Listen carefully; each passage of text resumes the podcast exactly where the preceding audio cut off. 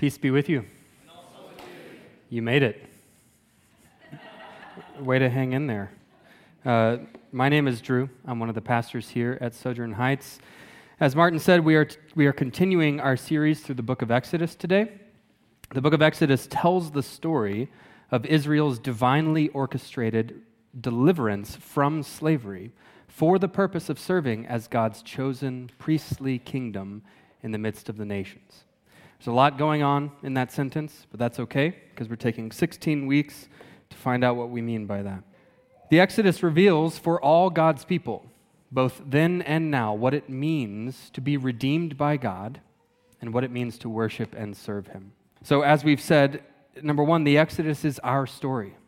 This is the history of God's people. And number two, the Exodus was written for our instruction. The Bible invites us to apply this narrative directly to our lives as 21st century Christians. And today we're going to apply the narrative directly to the sacrament of baptism, and more specifically, to our own baptisms. I believe viewing baptism through the lens of the Exodus can change the way we see everything. But before we get into the text, I want to explain something briefly. Whenever you read through the Old Testament um, and you see the word, the, the English word Lord, it's usually referring to the name Yahweh. In Exodus chapter 6, God is speaking to Moses and he says, I am the Lord. I appeared to Abraham, to Isaac, and to Jacob as God Almighty, but by my name, the Lord, I did not make myself known to them. Actually, I think it ought to say, I am Yahweh. I appeared to Abraham, to Isaac, and to Jacob as God Almighty, but by my name, Yahweh, I did not make myself known to them. So what? What's, what's the big deal? Well, for one, Lord is not a name, unless you're talking about the Grammy Award winning pop star, but, but she spells it with an E, and that's beside the point. Lord is a title. Lord is a title. And so when God says, My name is Yahweh, and we translate it, My name is the Lord, we've kind of just changed the meaning of the text. Plus, Yahweh is much more personal than the word that we usually, usually translate as God. The God of the Exodus is not a distant Lord executing justice from his throne in the heavens. No. The God of the Exodus has a name Yahweh. Yahweh comes to dwell with his people, to fight their battles, to lead them by cloud and by fire. Yahweh is personally present. And so I, I want to use the name Yahweh instead of Lord today because I, I don't want us to miss out on the intimate nature of God's relationship with his people. He does not cast the Egyptian army into the sea because he hates Egyptians. He casts the Egyptian army into the sea because he loves his people like a good father. He is personally present. Okay? Last week, we read about the people of Israel departing from Egypt, accompanied by an untold number of Egyptians and huge amounts of Egyptian wealth.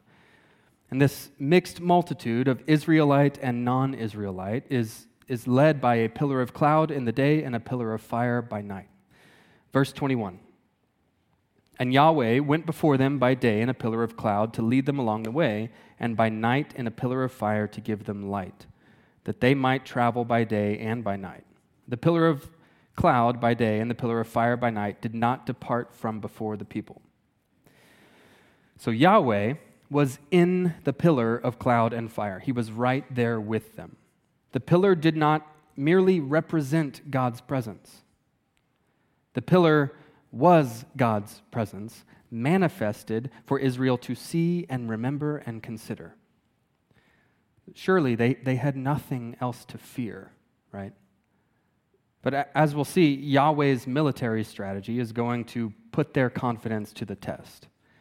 He actually instructs Moses to lead the people into a dead end. Tell the people of Israel to turn back and encamp by the sea. What sea? The Red Sea, or in Hebrew, the Sea of Reeds. And what does that call to mind? Anybody? Moses. Moses. Back in chapter 1, Pharaoh decreed that every son born to the Hebrews should be cast into the Nile. And in chapter 2, Moses' mother lays him in a basket and places it among the reeds. So Moses was saved through a sea of reeds, and now Israel is going to be saved through a sea of reeds. At the same time, Pharaoh and his army are going to suffer the same fate that they inflicted upon innocent Hebrew children. Chapter, chapter 14, verse 10. When Pharaoh drew near, the people of Israel lifted up their eyes, and behold, the Egyptians were marching after them, and they feared greatly. And the people of Israel cried out to Yahweh. Jump to verse 15. Yahweh said to Moses, Why do you cry to me? Tell the people of Israel to go forward. Lift up your staff and stretch out your hand over the sea and divide it, that the people of Israel may go through the sea on dry ground. And I will harden the hearts of the Egyptians so that they shall go in after them, and I will get glory over Pharaoh and all his host, his chariots and his horsemen. And the Egyptians shall know that I am Yahweh, when I have gotten glory over Pharaoh, his chariots, and his horsemen. Okay, so the people of Israel have departed from, from Egypt, but they're not yet enjoying their freedom. Before they can enjoy true freedom, their, their enemies have to be destroyed. Before they can enjoy true freedom, they're going to have to pass through the sea. It's a bit tough for modern people to grasp the gravity of this situation. Usually, when we come to a body of water, we simply cross it we, we take a bridge or a tunnel or an airplane, but in, in the ancient world of the Bible, bodies of water truly divided one land from another. And so when you cross a body of water, you, you are typically crossing into a whole new country altogether. And so the people of Israel were justifiably afraid. They could have kept running, but Yahweh had told them to turn around and encamp by the sea. And so either Yahweh is going to deliver them or they are going to die. It was that simple. Verse 19. Then the angel of God, who was going before the host of Israel, moved and went behind them. And the pillar of cloud moved from before them and stood behind them, coming between the host of Egypt and the host of Israel. And there was the cloud and the darkness, and it lit up the night without one coming near the other all night. So Yahweh places himself in between his people and their enemies. He stands in the gap. He delivers them. He fights their battles. He secures their salvation and freedom. And the text at, at this point is not entirely clear. Some have suggested that there were two separate pillars one pillar of cloud and one pillar of fire. The pillar of cloud covered the Egyptians, the pillar of fire led the Israelites. But actually, I, I think the pillar of cloud is the pillar of fire. The pillar moves in between Israel and Egypt, casting light upon the Israelites and casting darkness upon the Egyptians. The Egyptian army is immobilized by total darkness, and the people of Israel are allowed to continue their journey. Verse 21 Then Moses stretched out his hand over the sea and Yahweh drove the sea back by a strong east wind all night and made the sea dry land, and the waters were divided. And the people of Israel went into the midst of the sea on dry ground, the waters being a wall to them on their right hand and on their left. The next morning, as the pillar of cloud is lifted, the Egyptian army pursues the people of Israel into the sea. And you probably know the story. We did just read it. Verse 28. The waters returned and covered the chariots and the horsemen. Of all the host of Pharaoh that had followed them into the sea, not one of them remained.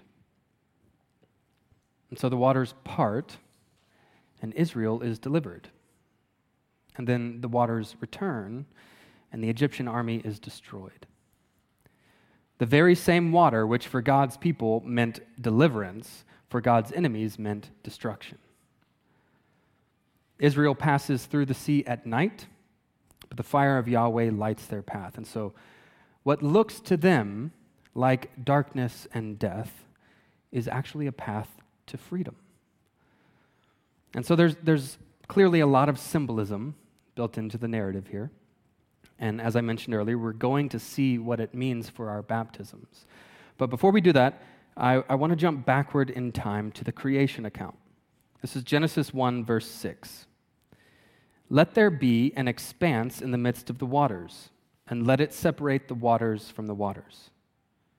And then verse 9 Let the waters under the heavens be gathered together into one place, and let the dry land appear. So, when God separates water from water to form dry land, it's an act of creation. That means that the flood is to be understood as an act, a divine act of decreation. And then as the floodwaters recede and dry land appears again, God is bringing forth a new creation. Noah entered into new creation. Creation, decreation, new creation. And so as Israel passes through the sea, they are entering into a new creation. They're entering into a whole new world that had never been open to them before. And this is true of many water crossings in the Bible. Water crossings often represent the beginning of a new era. This is a moment of transition. Again, Noah passed through the water into a new creation. Well, Jacob passed through water into the promised land. Joshua passed through water into the promised land. John baptized his disciples in preparation for a new kingdom. In fact, Jesus was baptized by John in the same river crossed by both Jacob and Joshua. So the implication is that Jesus is being baptized as a new Israel. The nation of Israel is recreated in the body of Jesus Christ. The body of Jesus Christ is decreated by crucifixion and death. And the body of Jesus Christ is resurrected, emerging from the grave into new creation. Creation, decreation, new creation. And when we are baptized, it signals our union with the body of Jesus as the true Israel. Baptism is a ritual washing that signals our union with Christ. Romans 6, 1 Corinthians 10, Colossians 2. Our adoption into the family of God. Matthew 28, Galatians 3. Our cleansing from sin. 1 Corinthians 6, Titus 3. And our entrance into the covenant community of the church. 1 Corinthians 12. And I could keep going. But this is what we learn from Exodus chapter 14. The waters have once again parted for the people of God. By the death and resurrection of Jesus, a new creation has been launched. And anyone who desires to join King Jesus in the work of new creation is called to be baptized into his body as the true Israel. The Passover and the parting of the seas marked the birth of a new nation. This is a brand new entity under the sovereign rule of Yahweh, who we now know by the name Jesus, also known as Yeshua or Yahshua, meaning Yah saves, Yahweh saves. When we are baptized, we are grafted into that nation. We are baptized into the church, which is a real world entity under the sovereign rule of King Jesus. Our baptisms remind us and, and declare to the world that we live under the sovereign rule of Yahweh, who has revealed himself at last in the face of Jesus, whose name means Yahweh saves. The nation of Israel was a real world entity, and the church is a real world entity. It's not an invisible entity, it's you and me, right here in the flesh and so it's fitting that the waters of baptism are applied to our real world bodies. Because Christianity is not just a matter of the heart, it's a matter of the hands and the feet and the eyes and the mouth and the mind. Christianity is a real world religion.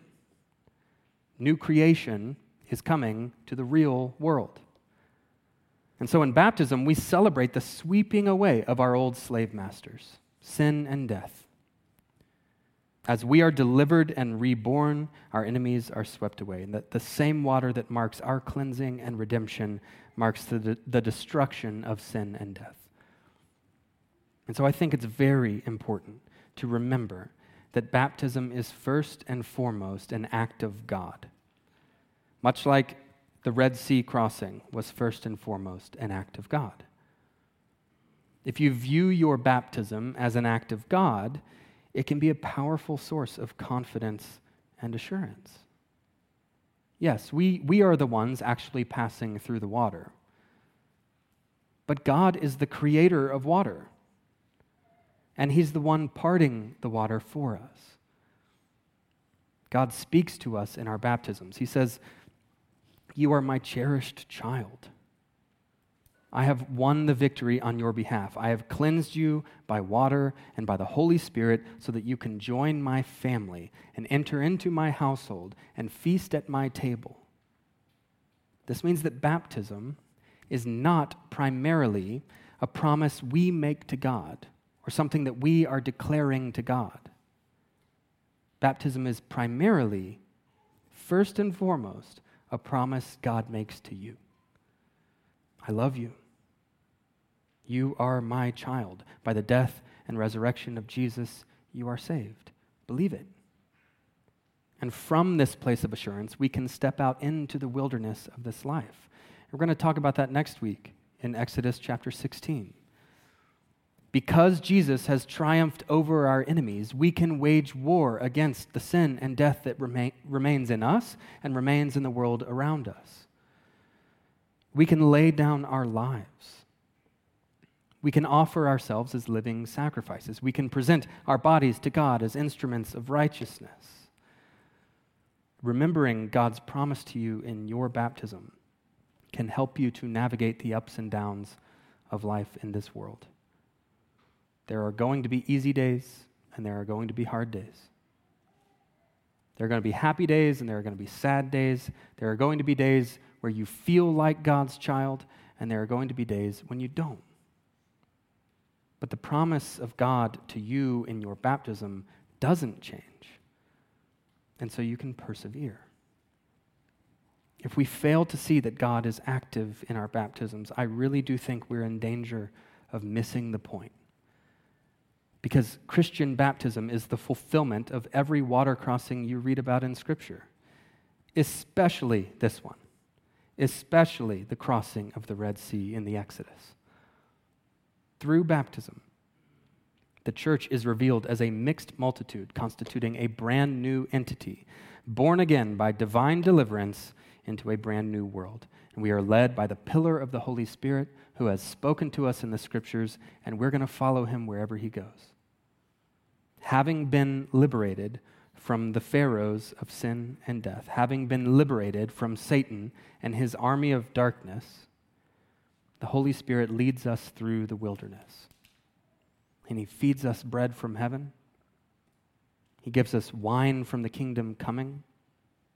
He writes the law upon our hearts. He teaches us to obey and to follow in the footsteps of the true Israel, Jesus, who literally loved the world to death.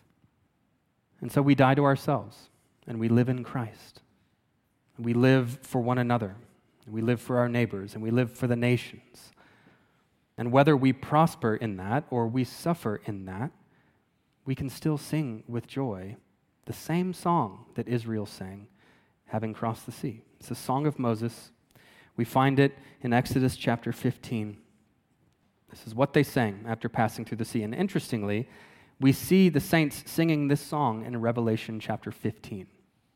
The implication there is that this song will forever be relevant for God's people. It's relevant for us right now, for you. I will sing to Yahweh, for he has triumphed gloriously. The horse and his rider he has thrown into the sea. Yahweh is my strength and my song, and he has become my salvation. This is my God, and I will praise him. My Father's God, and I will exalt him.